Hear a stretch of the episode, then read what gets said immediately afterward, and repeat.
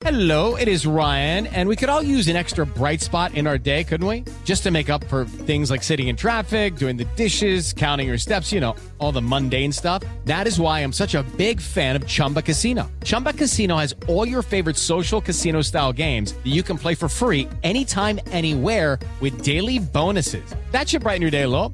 Actually, a lot. So sign up now at chumbacasino.com. That's chumbacasino.com. No purchase necessary. VGW Group. Void were prohibited by law. See terms and conditions. 18 plus. 3 em 1. Jovem Pan. Olá, ótima tarde para você, minha excelência. São 5 horas em ponto nesta quinta-feira. Nós estamos entrando ao vivo aqui na Jovem Pan News com o nosso 3 em 1 e seguiremos até às 6 horas da tarde com muita análise sobre os principais assuntos e notícias relacionados à política nacional. A gente já começa aqui com a ex-primeira-dama, viu? Porque Michele Bolsonaro, inclusive, compartilhou o registro feito durante uma chamada de vídeo, juntamente com o ex-presidente da República, Jair Bolsonaro, que está lá nos Estados Unidos desde o dia 30 de dezembro. A gente vai direto para o nosso telão daqui a pouquinho. Aqui ao vivo é assim mesmo. Daqui a pouquinho a gente vai. Veja só, a foto mostra inclusive Bolsonaro simulando um gesto de coração na tela. Vocês já estão identificando essa imagem que eu falei. E Michele publicou justamente esse registro no seu perfil pessoal do Instagram. Bolsonaro e Michele estão juntos há 15 anos. Só para vocês terem uma ideia ainda sobre o ex-presidente da República, a vice-procuradora geral da República e braço direito de Augusto Aras Lindor Araújo, disse ao Supremo Tribunal Federal que Jair Bolsonaro não cometeu crimes ou ato de improbidade na apresentação com embaixadores estrangeiros no mês de julho do ano passado. Mas o caso, inclusive envolvendo o ingresso irregular no país de joias procedentes da Arábia Saudita, complicam inclusive as tratativas para o retorno do ex-chefe do executivo dos Estados Unidos ao Brasil, segundo boa parte, inclusive, de seus próprios aliados. Deixa eu dar meu boa tarde aqui ao nosso time, o meu trio de hoje. Temos o nosso Nelsinho Kobayashi, o nosso Gustavo Segre, Segre que inclusive Piperno soube que é cantor. Olha Mas isso, isso vai ficar para um pouquinho depois, essa história, Segre. E o nosso queridíssimo Fábio Piperno também junto com a gente aqui nesta quinta-feira. Segre, eu quero entender o seguinte. Essa história das joias, no que ela mudou ou não o retorno de Jair Bolsonaro ao Brasil? Eu imagino que pode mudar. Jair Bolsonaro tem algumas denúncias no TSE que estão tentando que ele fique inelegível para livrar um possível candidato para 2026. Mas não enxergo que te- tenha eh, nenhum vínculo com as questões das joias.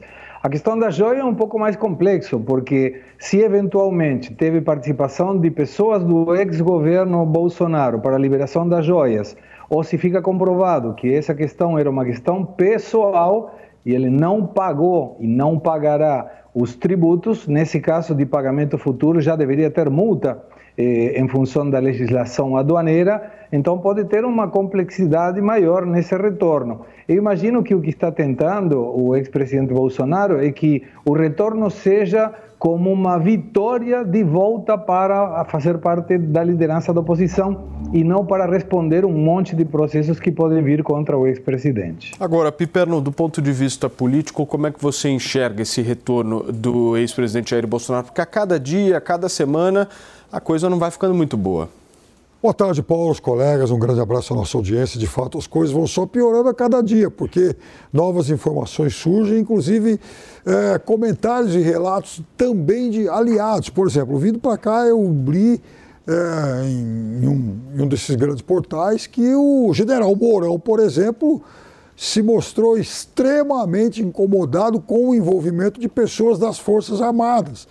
E aí eh, a questão era mais direcionada, inclusive, ao almirante Bento Albuquerque, o ex-ministro das Minas e Energia, que, afinal de contas, foi a pessoa que trouxe aquele primeiro lote, teria tentado, de alguma forma, intervir na Receita Federal para que aquilo fosse liberado.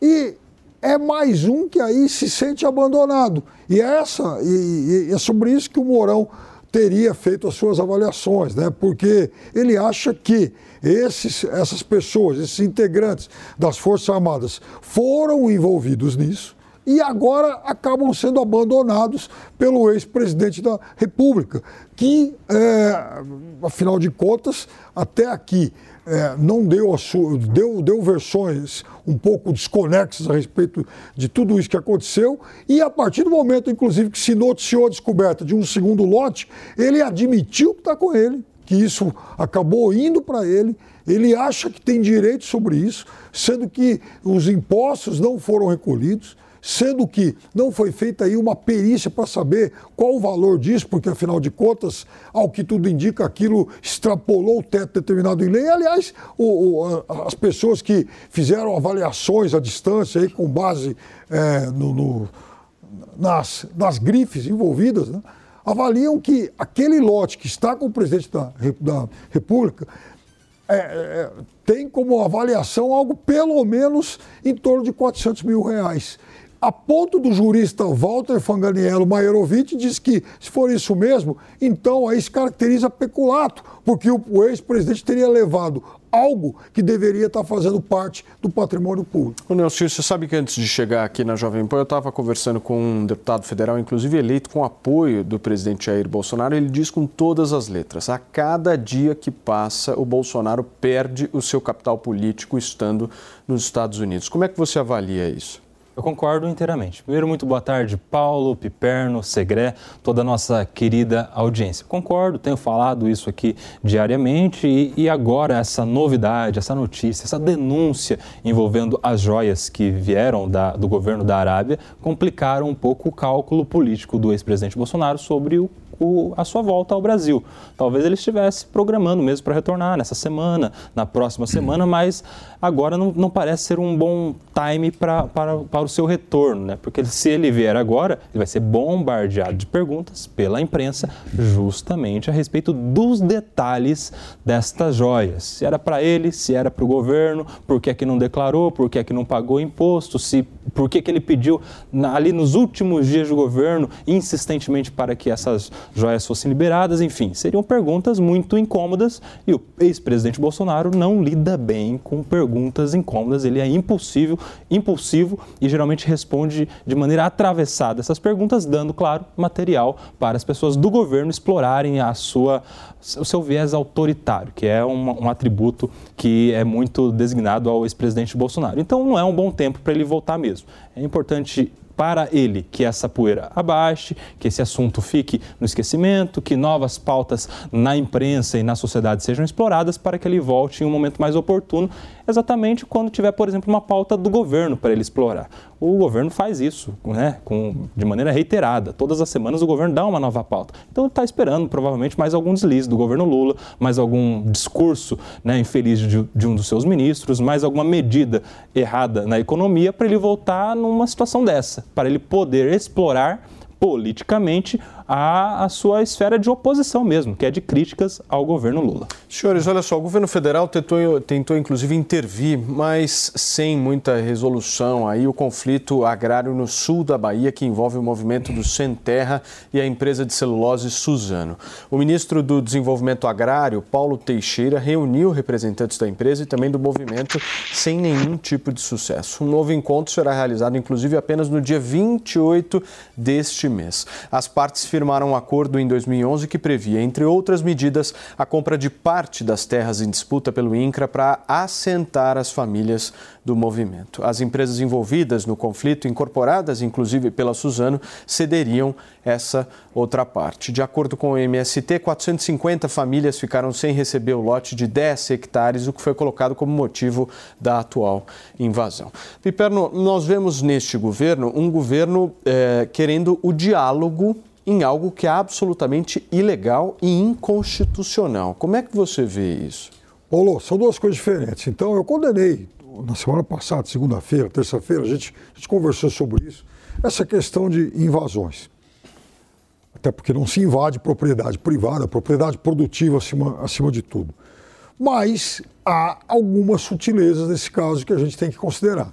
Primeiro, quando o governo se coloca na condição de mediador, e muita gente achou isso um absurdo, e até também custei um pouco a entender, falei, bom, mas ele vai mediar o que? Se um lado entrou, é, teoricamente é, fazendo, enfim, confrontando a lei, o outro lado ele foi invadido, então não tem muito que mediar. Mas veja, é uma questão, e aí a gente vai descobrindo mais detalhes, é uma questão que vem de 2011 e que é óbvio que não se resolve com invasão. Mas se há um conflito entre partes absolutamente antagônicas dessa questão, então elas têm que conversar. Se, for, se algumas empresas ficaram, inclusive, de destinar um, um pedaço de terra lá para famílias que naquela época fizeram um acordo com elas e o INCRA seria parte integrante desse acordo, então é óbvio que o governo, via INCRA, ele está envolvido nisso. Ele tem que conversar sim, até porque me parece, pelo que eu entendi dessa história, que realmente a parte que está em falta nessa história toda é o INCRA. Né? As empresas chegaram, inclusive, a entregar uma parte lá dos territórios reivindicados o INCRA ficou de comprar outros e o INCRA não teria cumprido com a parte dele. Então, não é uma questão do governo passar o pano. Eu acho que é até pior do que isso, é uma questão do governo cumprir o que foi acordado em 2011 e, ao que tudo indica, ele, o governo, não está fazendo aquilo que foi prometido lá atrás. O Segre, você concorda com esse posicionamento do Piperno? Não muito, porque para mim com bandido não tem negociação, ponto, final. E eles estão fazendo um ato ilegal, é claramente ilegal. Quando a gente verifica isso, esse acordo 2011 foi ratificado em 2015. Suzano se comprometeu a assentar 450 famílias e o INCRA, como muito bem fala Piperno, não cumpriu com a sua parte. Então não tem o que negociar. Para mim essa questão é, saia da terra que você está invadindo ilegalmente, e verifiquemos depois que a cumpra com a sua parte. A pergunta que fica também é por que, que não invadiram essa mesma terra com o mesmo acordo teoricamente incumprido no governo Bolsonaro? É uma pergunta que gostaria de saber. E vou mais longe. Quando a gente vai avaliar a quantidade de terras invadidas nos últimos governos, você tem 2.442 no governo, nos dois governos Fernando Henrique Cardoso, 1960 no governo Lula, dois governos Lula. 969 no governo Dilma, um ano, um governo e meio. E tem 11 no governo Bolsonaro. A pergunta é por quê? E aí poderia ser, é porque os agropecuaristas estavam armados. Mas eu tenho outra visão também, Paulo, que é quantos títulos de terra foram assinados para as famílias que não tinham títulos próprios e estavam em assentamentos ilegais. E aí você observa que no governo Bolsonaro foram 404.993, se não estou mal lembrado.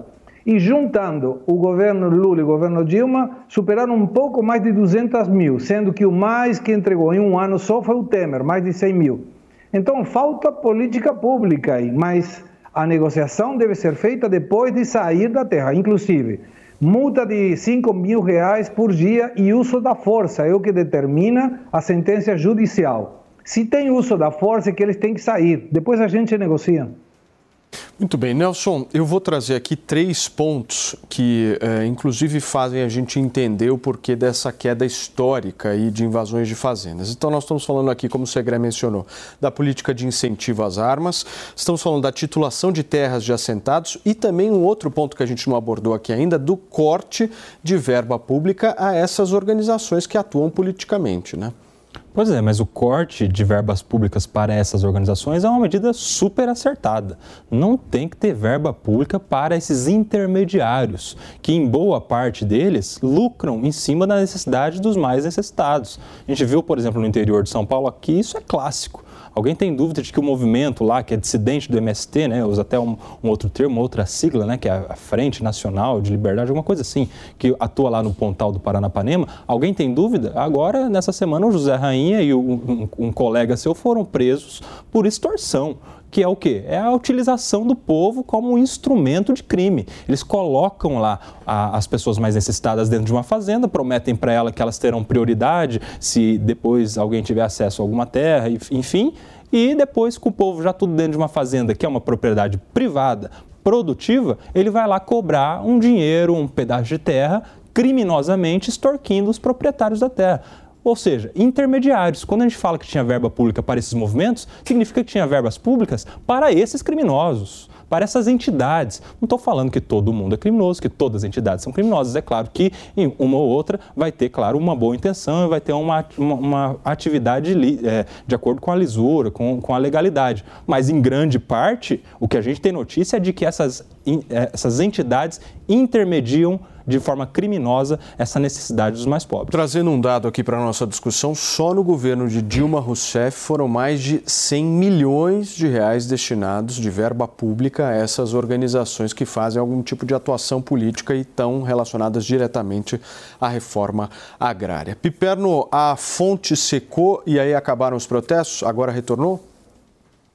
O Paulo, eu não diria que os protestos diminuíram, acabaram porque a fonte secou os protestos eles continuam, né? eles sempre continuaram. Você pode ter um maior ou menor número, por exemplo, de invasões de propriedades, você pode, isso pode ter acontecido por uma, uma série de fatores.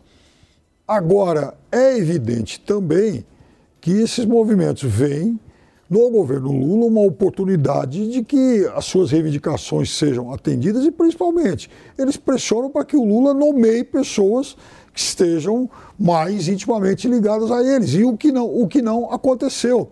Então, algumas dessas invasões nesse início de governo, elas têm claramente esse recado também. Esta Bahia não deixa de ter um pouco isso, e o governo até aqui não atendeu. Agora, é importante que se diga o seguinte: nessas lá na Bahia, foi inclusive cobrado da Secretaria de Segurança Pública local uma atuação mais dura só que a, a, a justiça havia concedido um prazo para que essas organizações invasoras deixassem as terras invadidas e, a partir de ontem, tomaria então as, as medidas necessárias. E as terras foram desocupadas dentro do prazo, então, é, concedido pela Justiça.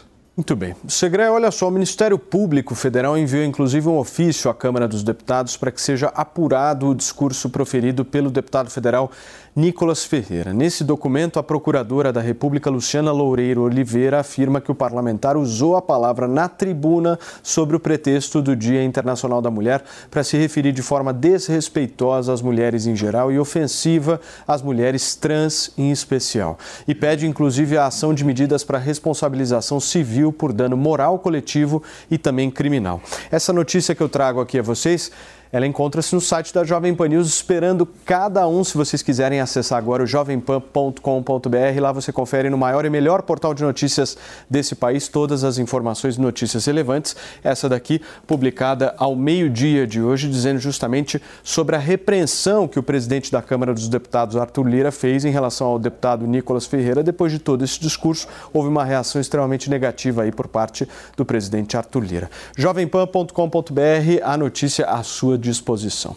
Nelson, eu quero entender um pouco da tua visão em relação a esse ato de ontem do deputado federal Nicolas Ferreira. Como é que você viu ele, principalmente as consequências? Porque se discute agora a possibilidade ou não de um processo de cassação. Pois é, a gente tem que fazer uma separação inicial aqui, Paulo. Primeiro, em relação ao conteúdo do seu discurso. Segundo, a forma do seu discurso. Eu vou começar pela forma o deputado Nicolas Ferreira foi muito infeliz na maneira como ele quis levar o seu argumento, argumento para o plenário do Congresso Nacional. Ali não é um lugar para gracejos, para fazer gracinha e muito menos para se utilizar para fazer lacração, né? Alguém tem dúvida de que quando ele tira uma peruca, começa a se chamar de deputada Nicole, ele queria fazer um post no Instagram para viralizar, para ganhar likes? Infelizmente, as pessoas têm se tornado refém mesmo dos likes, da curtição, da, da rede social, né? desse, desse clamor público aí que, que é próprio dos influencers.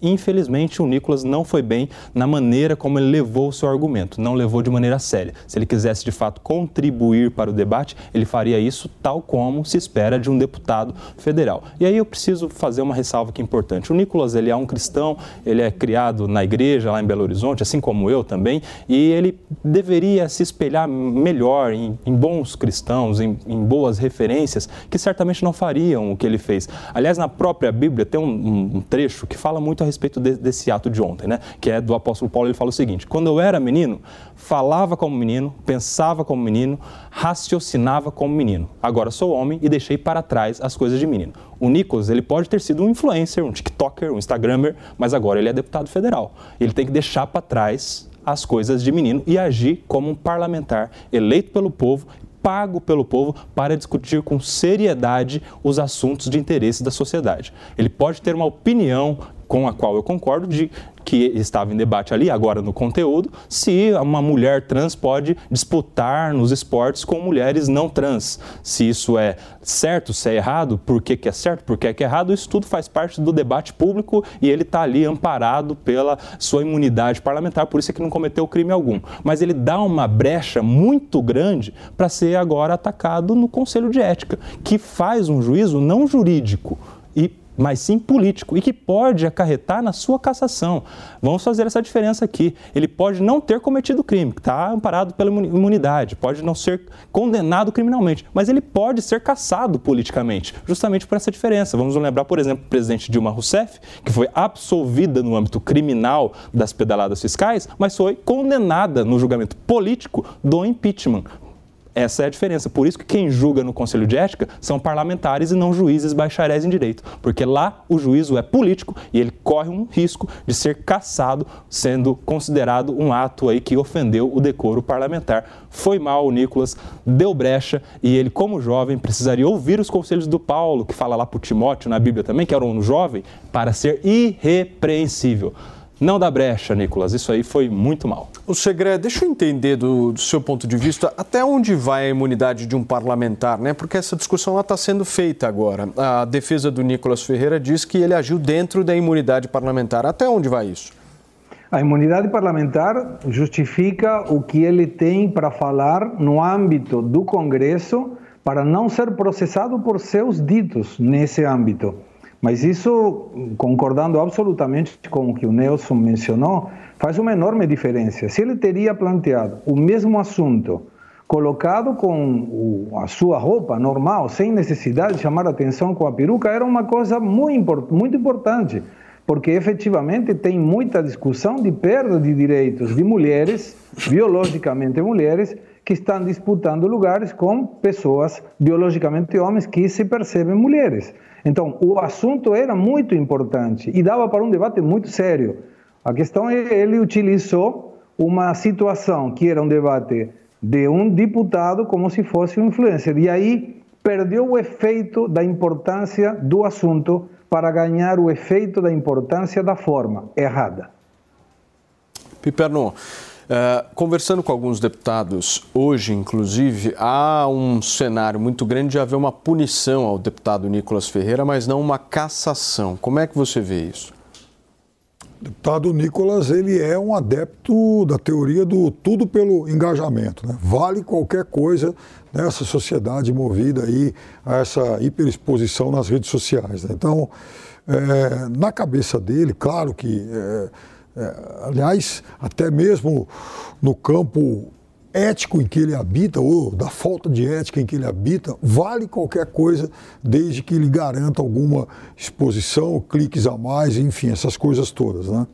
Aí, Paulo, eu fico imaginando, o Nelson usou um exemplo muito feliz, que foi o da ex-presidente Dilma, né, caçada politicamente, embora no campo legal, penal, ela tenha sido, é, enfim, absolvida.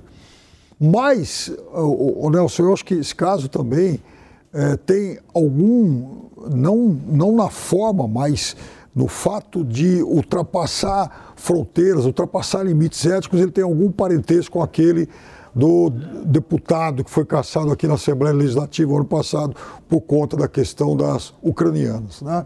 Então foi ofensivo. Quer dizer, ele tem, de fato, é, ele tem é, alguma blindagem enquanto deputado, né? Mas isso não permite tudo a ele, né? Ele não é alguém hiperprotegido de absolutamente qualquer aberração que ele possa praticar. E aí, Paulo, respondendo a tua pergunta, eu vi hoje que a deputada Duda Salabete, lá de Minas também, é, já entrou em contato com outras parlamentares e também com o ministro Alexandre Padilha para exatamente se buscar uma forma, o, o argumento legal e é, o devido processo para que se possa caçar o deputado Nicolas. E eu lamento que isso tenha, isso seja mais um episódio muito ruim envolvendo um parlamentar aqui no Brasil. E a gente falou da semana passada lá do vereador de Caxias, anteontem o deputado lá que é, pegou o livro do Hitler lá para levar na tribuna e também é, buscar exemplos lá. Quer dizer, que está acontecendo? Né? Quer dizer, será que a gente está vivendo sob o império do exagero a qualquer custo para poder dar, no, dar algum tipo de notabilidade a qualquer custo? Muito bem, senhores. Olha só, o presidente Luiz Inácio Lula da Silva reuniu hoje alguns de seus ministros mais próximos e também aliados do atual governo. A pauta do encontro incluía a nova regra fiscal. Fernando Haddad foi o único a falar aos jornalistas, mas não deu detalhes sobre as discussões do encontro. Em seguida, Haddad iniciou uma reunião com a ministra do Planejamento, Simone Tebet, para tratar da regra fiscal que substituirá o teto de gastos públicos. O ministro quer enviar o projeto ao Congresso Nacional ainda no mês de março. Eu quero saber, Segrec, se ele consegue cumprir essa intenção.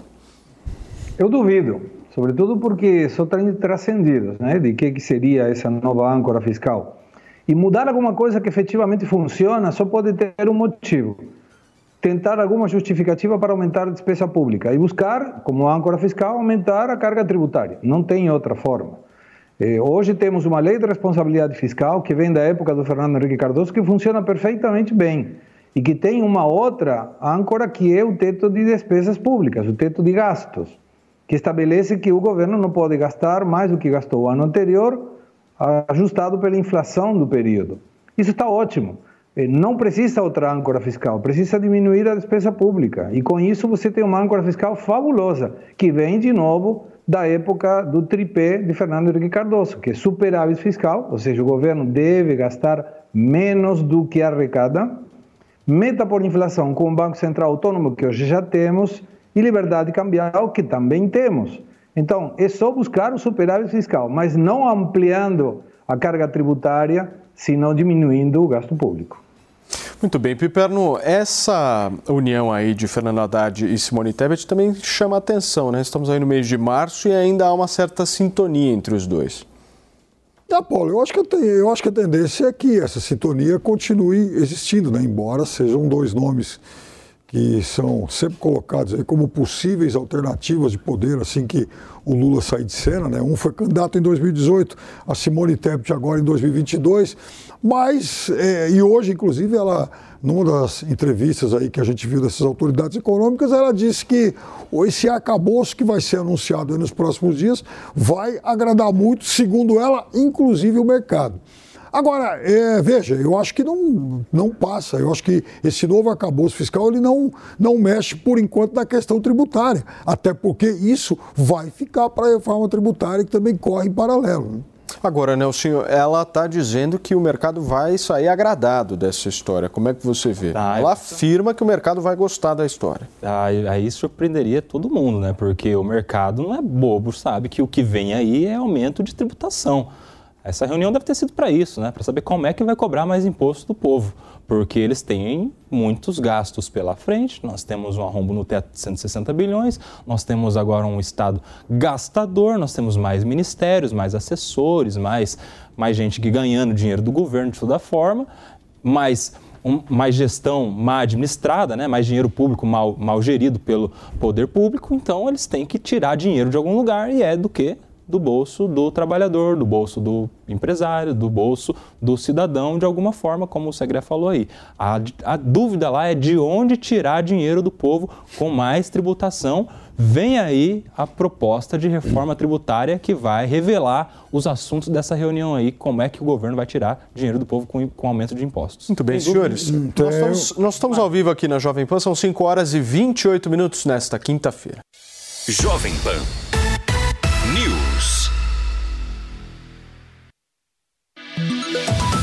Informação, tradição, opinião, política e economia. Os pingos nos is. De segunda a sexta, às seis da tarde, na Jovem Pan News. Sempre que algo nos emociona, nossa primeira reação é compartilhar com quem gostamos. Essa é a receita de sucesso do restaurante Trebiquieri, recomendando e sendo recomendado há mais de 10 anos. Venha nos visitar. Reservas pelo telefone 11 3885 4004 ou no nosso site trebiquieri.com.br.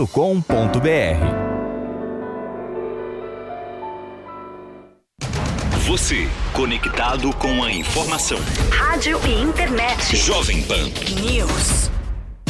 E aí, tá embarcando no mundo de apostas esportivas e não sabe por onde começar? Então conheça o vaidebob.com. Simples, fácil e intuitivo, o site te oferece as melhores odds do mercado e tem mais. Nas redes sociais, arroba vai de Bob, você tem postagens diárias sobre as principais disputas e dicas para fazer aquela fezinha. Muita gente acha que apostar é um bicho de sete cabeças, mas agora que você tem o Vai de Bob, fica relax. Então já sabe, na dúvida, vai de Bob. Dicas de verão Jovem Pan. Com o verão, alguns problemas em sua casa podem aumentar a sua despesa e aumentar o orçamento que já está curto, não é? Quando for abrir a geladeira, pegue tudo de uma só vez. A mania de abrir e fechar faz o ar escapar e sobrecarregar o aparelho, e isso acaba prejudicando a vedação da borracha. Vamos combinar, com as contas de início de ano chegando, o que você não precisa é gastar comprando outra geladeira, não é? Além disso, não esqueça de ajustar a temperatura da geladeira de acordo com a quantidade de produtos dentro dela. E se acabou de cozinhar, espere a comida esfriar antes de guardar.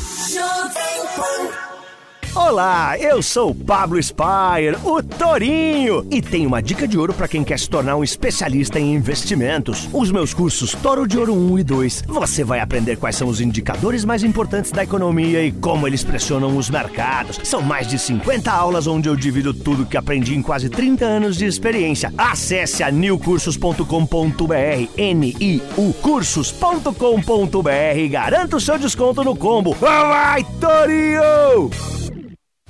Jornal da Manhã. Tiago Oberreich e Adriana Reide comandam o jornal de maior audiência do país e trazem entrevistas e as análises do time de comentaristas da Jovem Pan. Jovem Pan. É, com certeza esses questionamentos vão. Muitos médicos optaram por se calar. Esta é a campanha real. Jornal da Manhã. Todo dia, a partir das seis da manhã, aos sábados às sete e aos domingos, a partir das oito da manhã. Jornal da Manhã. Jovem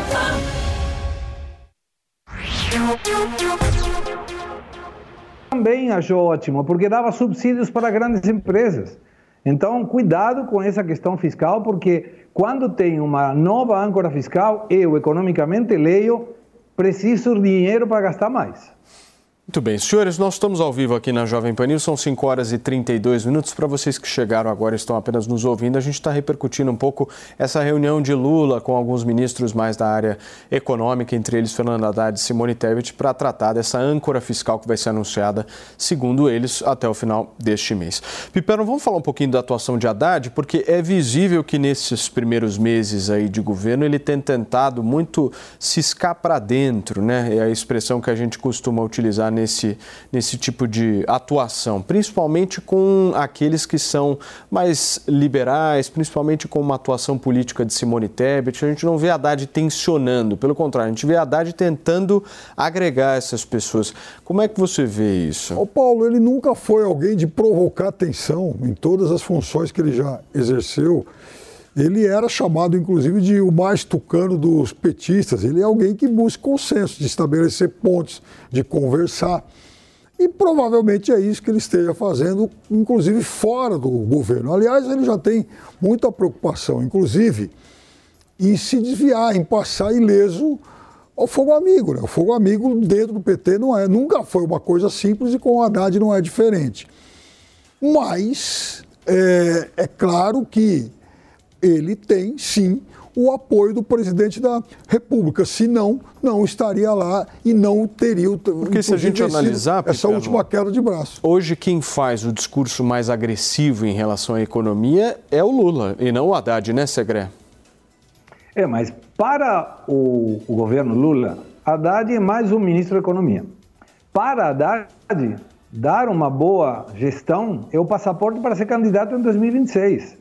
Então ele tem que cuidar muito o resultado da sua gestão, porque se ele errar na gestão, eu acho que deveria desconsiderar a possibilidade de ser o candidato natural, como foi eh, contra Bolsonaro, que perdeu, e agora no governo de São Paulo. Então, eh, para o Haddad é muito importante essa colocação de estar bem com todo mundo, fazer uma gestão mais tranquila, em função de que se dá errado, dará muito mais errado para ele, pessoal, politicamente falando, do que para o governo. Você compartilha dessa visão, Nelson?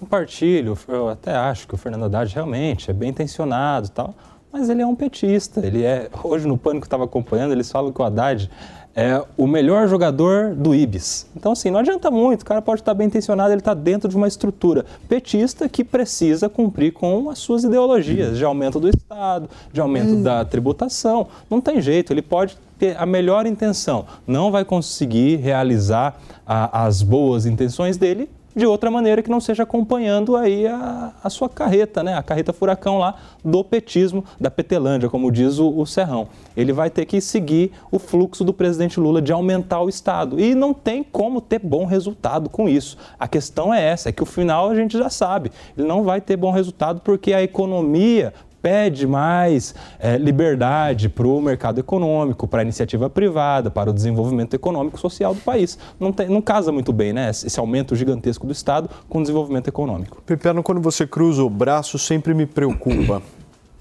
Não, não, você pode ficar tranquilo e tal, não tem nenhum motivo para preocupação. Não é que esse discurso de que ah, eles só procuram aumento de Estado, então isso é muito fácil falar. Né? É fácil falar porque é nítido. Não é, é nítido, é não é nítido. Veja, muito esforço uma coisa é você exatamente saudar uma dívida social imensa, porque o Brasil se acostumou, porque, claro que o discurso, o consenso da lá o consenso do Itaim, o discurso dos Faria Limers, ele, de fato, ele é muito sedutor em relação a isso. Ele, ele provoca uma, sabe, um, um algo que parece que hipnotiza, uma lavagem cerebral em relação não a isso. Mas veja, Faria precisa, precisa, Nelson, porque não, veja. Não, o porque trabalhador veja, porque veja, indústria lá no o, fim do Brasil, isso, que o tem o seu emprego garantido então, pelo desenvolvimento econômico, exatamente. ele pensa assim Esse também. não é abalado, sabe por quê? Porque esse, porque aí que está o negócio.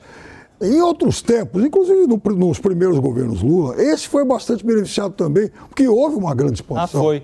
O problema todo a é que quem veio, do desemprego é que quem veio, do Bolsonaro de turma, economia liberal. O quê? É números. De, para, para, números. para, para, para, para, para, números. para, para. Veja os Nelson, dois últimos anos Nelson, sem pandemia. Nelson, para, para, para, para. Só você sabe quando tá teve bom. desemprego Ô, Nelson, Bolsonaro? Qual foi? Então, no, vou, no ano da pandemia não vamos chamar a nossa, não vamos chamar a nossa audiência de ignorante. É claro, não precisa. O menor não, índice de desemprego da história do Brasil, por incrível que pareça, foi até 2014 no governo Dilma. Foi o menor índice de desemprego, 4%. Tô então, falando agora, na, re, na, nossa realidade ou seja, não entendo, governo Dilma exatamente, péssimo, porque o seu recorte, porque com o seu recorte de cinco anos. Começou... Eu estou falando que historicamente o menor índice de desemprego foi aquele. Agora, se quiser um recorte de quatro anos, tudo bem. Não, não é recorte Agora... de quatro anos, não.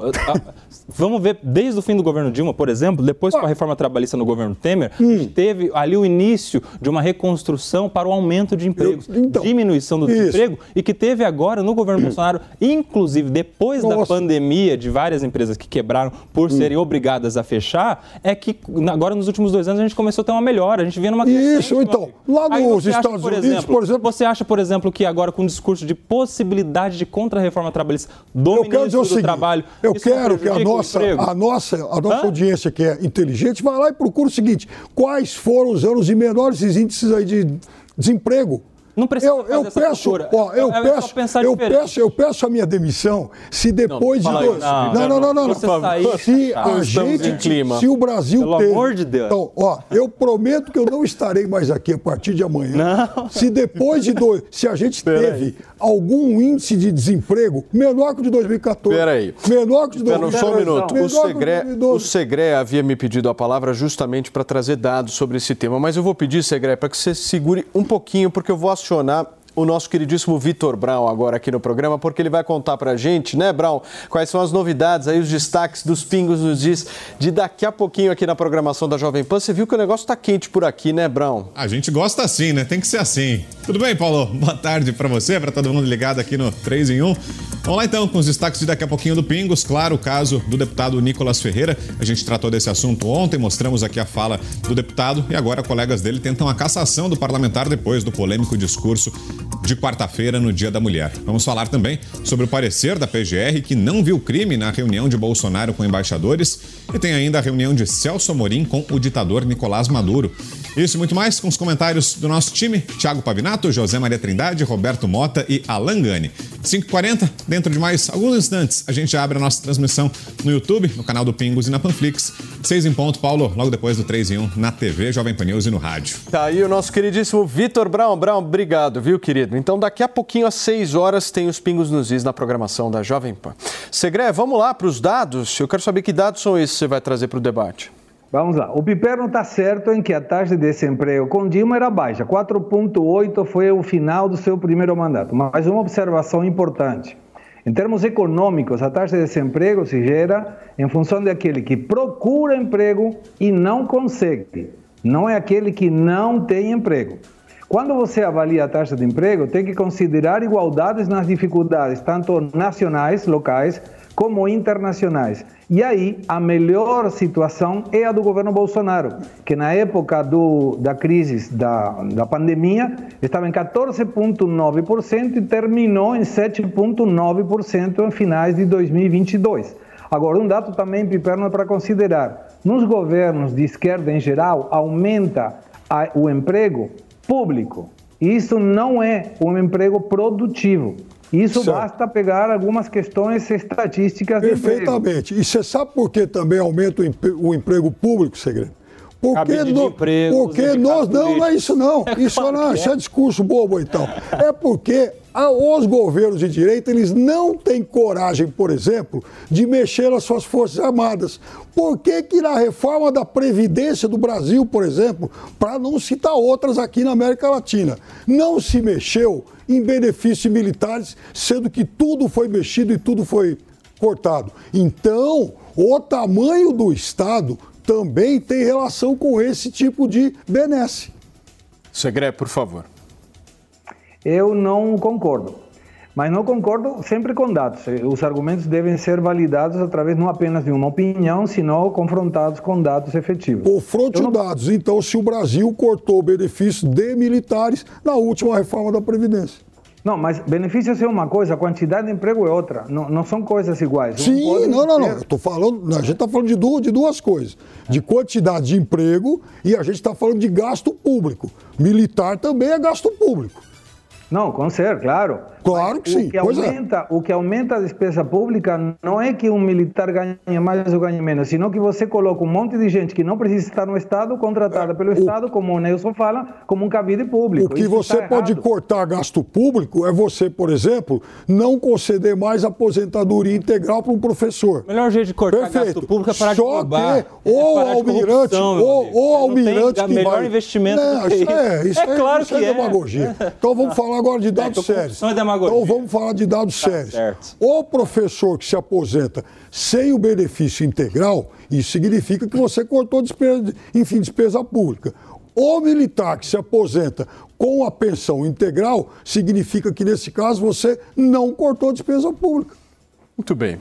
Senhores, olha só, são 5 horas e 42 minutos para vocês que nos acompanham nesta quinta-feira. Agora chegou o momento da gente abrir espaço aqui no 3 em 1 para o noticiário internacional. E se falou de noticiário internacional, ele já está aqui preparado a postos. Marcelo Favalli, tudo bem, Favalli? Tudo bem, Seja bem-vindo. O que, que nós temos de notícias hoje? Bom, vamos começar com um dos grandes fatos do dia, que foram, foram as explosões na Ucrânia depois de uma chuva de mísseis da Rússia. E não é exagero, não, não. Eu vou pedir aqui para a gente olhar para um mapa, para a gente ver os alvos atingidos só nesta quinta-feira lá na Ucrânia. Como vocês podem ver, essas pequenas marcações aqui com um fundo esbranquiçado foram as explosões por bombardeios. Por enquanto, 80 registros e seis pessoas mortas. Mas pela gravidade do ataque, a gente entende que, infelizmente, essa cifra de mortos deve aumentar.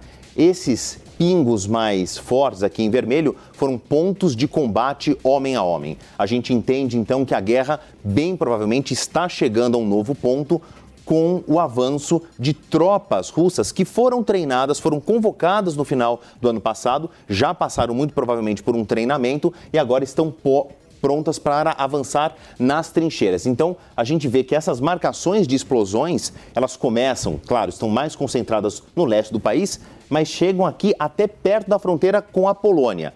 E esses alvos foram estratégicos, não foi uma chuva de mísseis em pontos aleatórios. Foram destruídos é, muitos pontos de infraestrutura de todos os tipos, desde transporte público, principalmente a linhas de transmissão de energia, inclusive aqui no sul, onde fica a usina de Zaporizhia, que nada mais é do que a maior usina nuclear da Europa e está na lista das 10 maiores do mundo. Isso provocou, obviamente, zonas de apagão em partes ainda muito populosas da Ucrânia. Eu fui verificar a previsão do tempo, Paulo. Está previsto para a capital Kiev, nesta madrugada, 3 graus Celsius. Significa que destruição de infraestrutura, quando se afeta energia elétrica, vai afetar a calefação de pessoas. Muita gente passando muita dificuldade com frio, desabastecimento. Quando eu falo em infraestrutura, infraestrutura também são zonas de distribuição, áreas de distribuição de água limpa.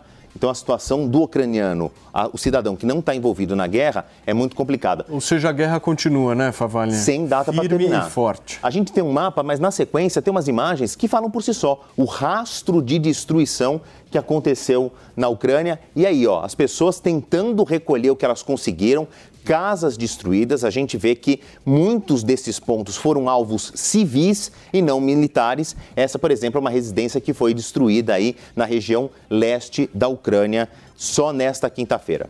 Vamos sair um pouquinho da Ucrânia, continuando na Europa, saindo do leste europeu, agora indo para a região mais é, oeste, né? A, o oeste europeu mais uma tragédia, mais um capítulo que se repete. Um barco clandestino que saiu do norte da Tunísia tentava chegar no sul da Itália, quando ele já estava mais perto da costa italiana, na, costa italiana, naufragou, deixando 14 imigrantes mortos e 58 é, resgatados com vida foram levados então para a costa italiana.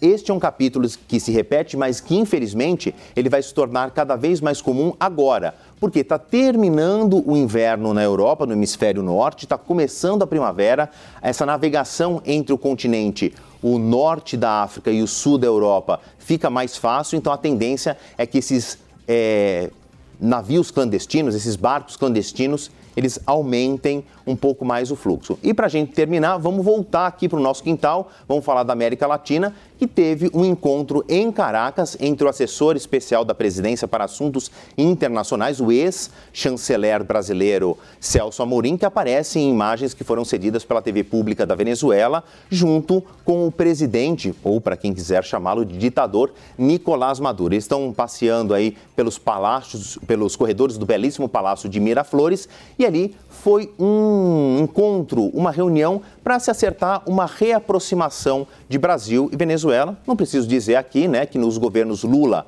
1, Lula 2, houve ali uma sintonia, uma proximidade muito forte entre o governo do PT e o então presidente Hugo Chávez, agora o seu herdeiro político Nicolás Maduro, e esse, essa relação entre Brasil e Venezuela se distanciou durante o governo de Jair Bolsonaro. Também eu preciso ressaltar aqui, Brasil faz fronteira seca com a Venezuela, um dos países aqui do Cone Sul em que a gente tem uma relação, inclusive territorial por, é, por parte da Amazônia e os números, pelo menos, têm tendido a uma certa melhora. Em 2022, a relação comercial entre os dois países, eu estou falando de exportação do Brasil para a Venezuela, alcançou a cifra de 1 bilhão de dólares ano. Se a gente voltar um pouquinho no tempo, em 2021, chegou a quase 800 milhões de dólares, então a gente tem visto um crescente dessa balança comercial entre os dois países, mas muito, muito distante do que foi na década passada.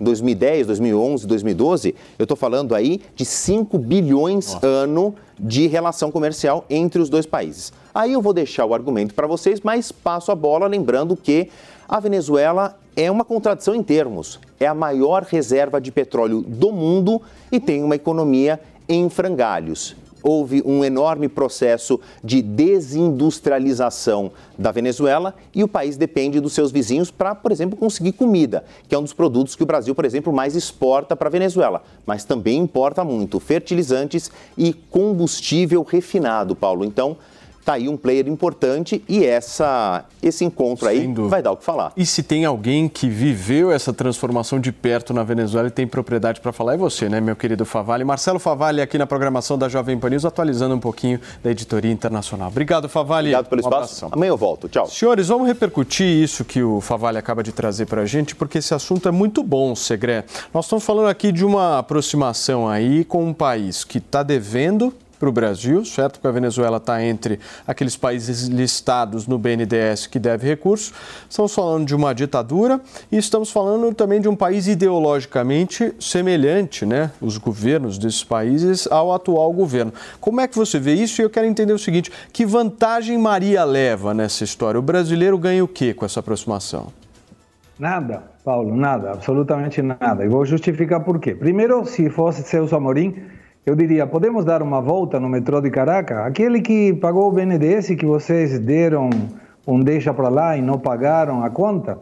E quando avaliamos essa balança comercial, tem uma explicação também que não é política para essa diminuição de exportações brasileiras para a Venezuela. A Venezuela não tem dólares para pagar. E quando um exportador brasileiro sabe que o importador venezuelano não vai conseguir pagar, ele prefere não exportar. Então não é uma questão apenas ideológica.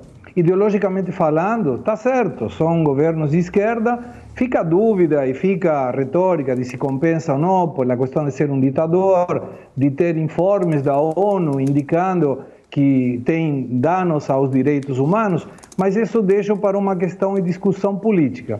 Economicamente falando, não tem nada para agregar a Venezuela ao Brasil, considerando que é tão bom o governo de Maduro que a oposição tem que garantir a segurança de dados dos votantes nas primárias de outubro, porque o governo, utilizando o que seria o TSE local, ele divulga quem votou contra o Maduro para que depois tenha penalizações pessoais. E é tão bom a política econômica do Maduro que é o segundo país com maior inflação no mundo. Então, melhor longe de Venezuela, comercialmente falando, vai ser muito bom para os exportadores brasileiros não correrem risco de levar calote também. Muito bem, meu querido Piper, nós estamos falando dos ganhos, mas as perdas elas podem ser significativas, né? principalmente nessa relação Brasil-Estados Unidos. O Paulo, então, na, no caso da relação Brasil, Brasil-Estados Unidos, essas perdas seriam muito menores do que a van filosofia acaba propagando por aí. Porque, inclusive, o ano passado, ocorreram gestões, enfim, gestões também, mais algo sigilosa aí do governo americano, mas depois acabou vazando muita coisa, né?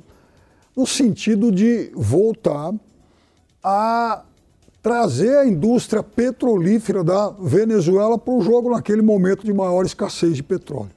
Então, quais são os efeitos disso? Primeiro, recuperar uma indústria de petróleo importante, que ela pode abastecer outras regiões, outros países. E segundo, negociar com o governo Maduro e com a oposição venezuelana a reconstrução eh, das instituições do país, que vai inclusive fazer eleição em 2024. Parte dessa agenda é o que está sendo discutido pelo ex-chanceler Celso Amorim. Há uma questão econômica. A Venezuela deve um bilhão de, reais, de, um bilhão de dólares para o Brasil, tem, vai ter uma parcela de 100 milhões vencendo, acho que no mês que vem, e o Brasil quer esse dinheiro. Mas o Brasil também está estabelecendo pontes com a oposição venezuelana. O Brasil tem todo o interesse que a Venezuela faça eleições limpas em 2024. E outra coisa, até porque é nossa vizinha e uma vizinha problemática. E não é uma questão de caridade, uma questão de é, acordos e acertos ideológicos, até porque uma esquerda é diferente da outra. Dizer que, ah, porque todos são de esquerda e todos são iguais, é uma bobagem. Por exemplo, a esquerda chilena, ela é muito diferente da esquerda nicaragüense. Aliás, o voto do Chile lá, lá, na ONU na semana passada mostrou isso. Muito bem, senhores, nós vamos fazer o seguinte: eu vou para um rápido intervalo comercial. A discussão está muito boa por aqui. Vou ficar nesta câmera aqui agora e a gente já volta aqui na Jovem Pan. A gente retoma com os comentários do nosso queridíssimo Segre e também do Kobayashi. Não sai daí, são 5 horas e 53 minutos. Jovem Pan.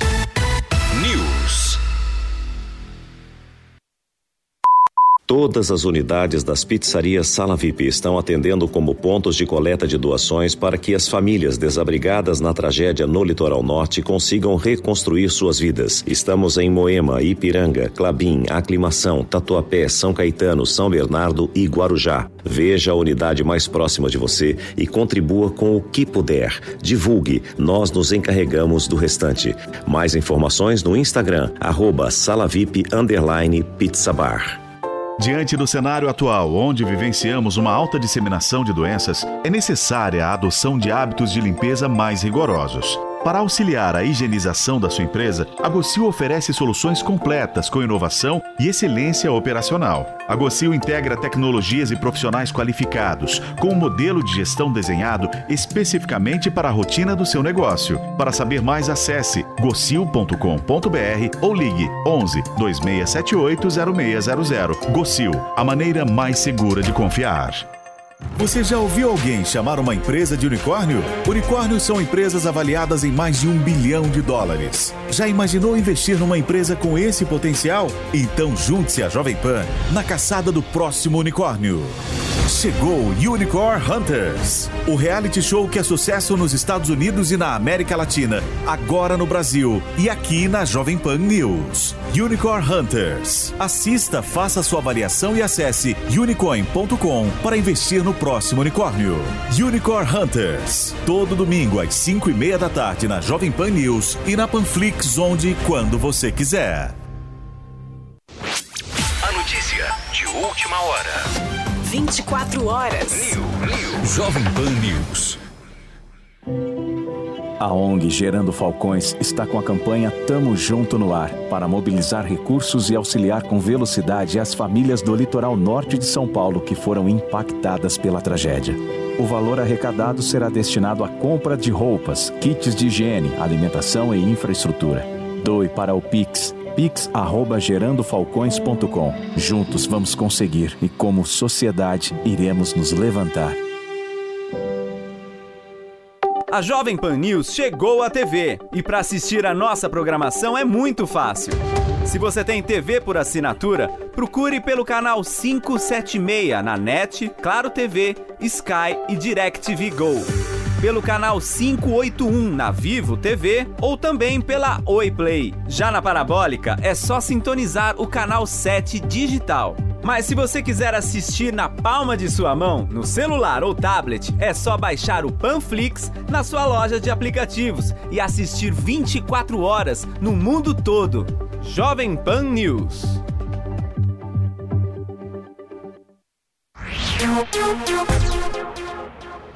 O que mais? Emprestar dinheiro para quem não paga. Isso tem outro nome, é doação travestida de empréstimo. Vocês estão se referindo outra... ao BNDES, né? Ao BNDES, que é dinheiro brasileiro, dinheiro do Brasil, do, do, do, do contribuinte brasileiro que vai lá para o fundo do BNDES.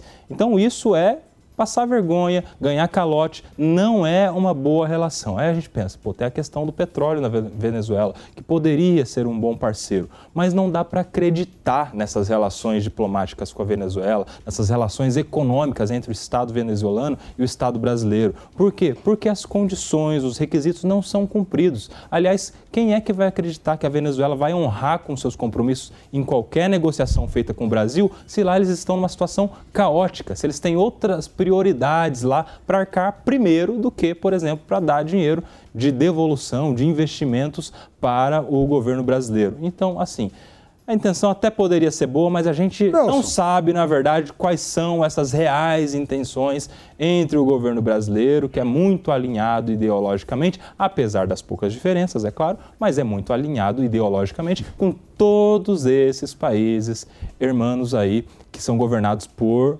ditaduras. Por favor, Piperno, vi que você queria falar. Não, o segredo levanta um dado importante é, de que a Venezuela não tem dólar para pagar rigorosamente ninguém. E é fato, a Venezuela não tem dinheiro. Mas a Venezuela, que deve um bilhão de dólares para o Brasil, ela é, por exemplo, fabricante de fertilizantes. O Brasil precisa disso. Ela fabrica, por exemplo, lá um pouco de diesel até porque a produção enfim, também caiu muito, né? A indústria petrolífera, ela está dilapidada, mas ainda, enfim, produz lá um pouquinho. O Brasil também precisa disso. Então, não é, uma, não é achar que a Venezuela vai agora devolver os dólares, mas é você criar alternativas de pagamento. O Piperno, às vezes eu acho que você se refere à Venezuela como um país absolutamente estável, tanto não, economicamente quanto politicamente. Estou dizendo que a Venezuela não tem um dólar para pagar ninguém, mas ela tem lá um produto ou outro que pode interessar. Segredo, 30 segundos. Rapidinho. Eh, não é possível, Piperno, que ele utilize os fertilizantes para pagar, porque fertilizantes é feito por empresas privadas e o, a dívida é do governo. Poderia ser utilizado petróleo. Por que, que não mandou petróleo até agora? O Brasil também pode precisar de determinado tipo de petróleo. A Venezuela não tem vontade de pagar. E eu não estou muito certo que o Brasil queira muito transparência das eleições, porque se tiver transparência, o Maduro vai perder e vai ter um governo de direita, que não compensa para o Brasil que a Venezuela tenha um governo de direita. Muito bem. Senhores, deixa eu agradecer a participação de vocês três e principalmente agradecer o nosso público que esteve conosco nessa hora, das 5 às 6 horas aqui com o nosso 3 Um agradecimento ao Piperno, que hoje está de braços cruzados, isso é sempre preocupante, né, Nelson Kobayashi? Firme e forte com a gente. E o cantor Gustavo Segré, Piperno, ainda ouviremos Segré cantando neste programa. Um sonho meu, um desejo meu. Nós vamos ficando por aqui, você fica agora na programação da Jovem Pan com os pingos nos is e o nosso queridíssimo Vitor Brown. Amanhã, sexta-feira, a gente está de volta esperando cada um. Tchau. A opinião dos nossos comentaristas não reflete necessariamente a opinião do Grupo Jovem Pan de Comunicação. Realização Jovem Pan News. Step into the world of power, loyalty, and luck. I'm gonna make him an offer he can't refuse. With family, cannolis, and spins mean everything. Now, you wanna get mixed up in the family business. Introducing The Godfather at ChumbaCasino.com. Test your luck in the shadowy world of The Godfather slot. Someday, I will call upon you to do a service for me. Play The Godfather now at ChumbaCasino.com. Welcome to the family. No purchase necessary. VGW Group. Void where prohibited by law. 18 plus. Terms and conditions apply.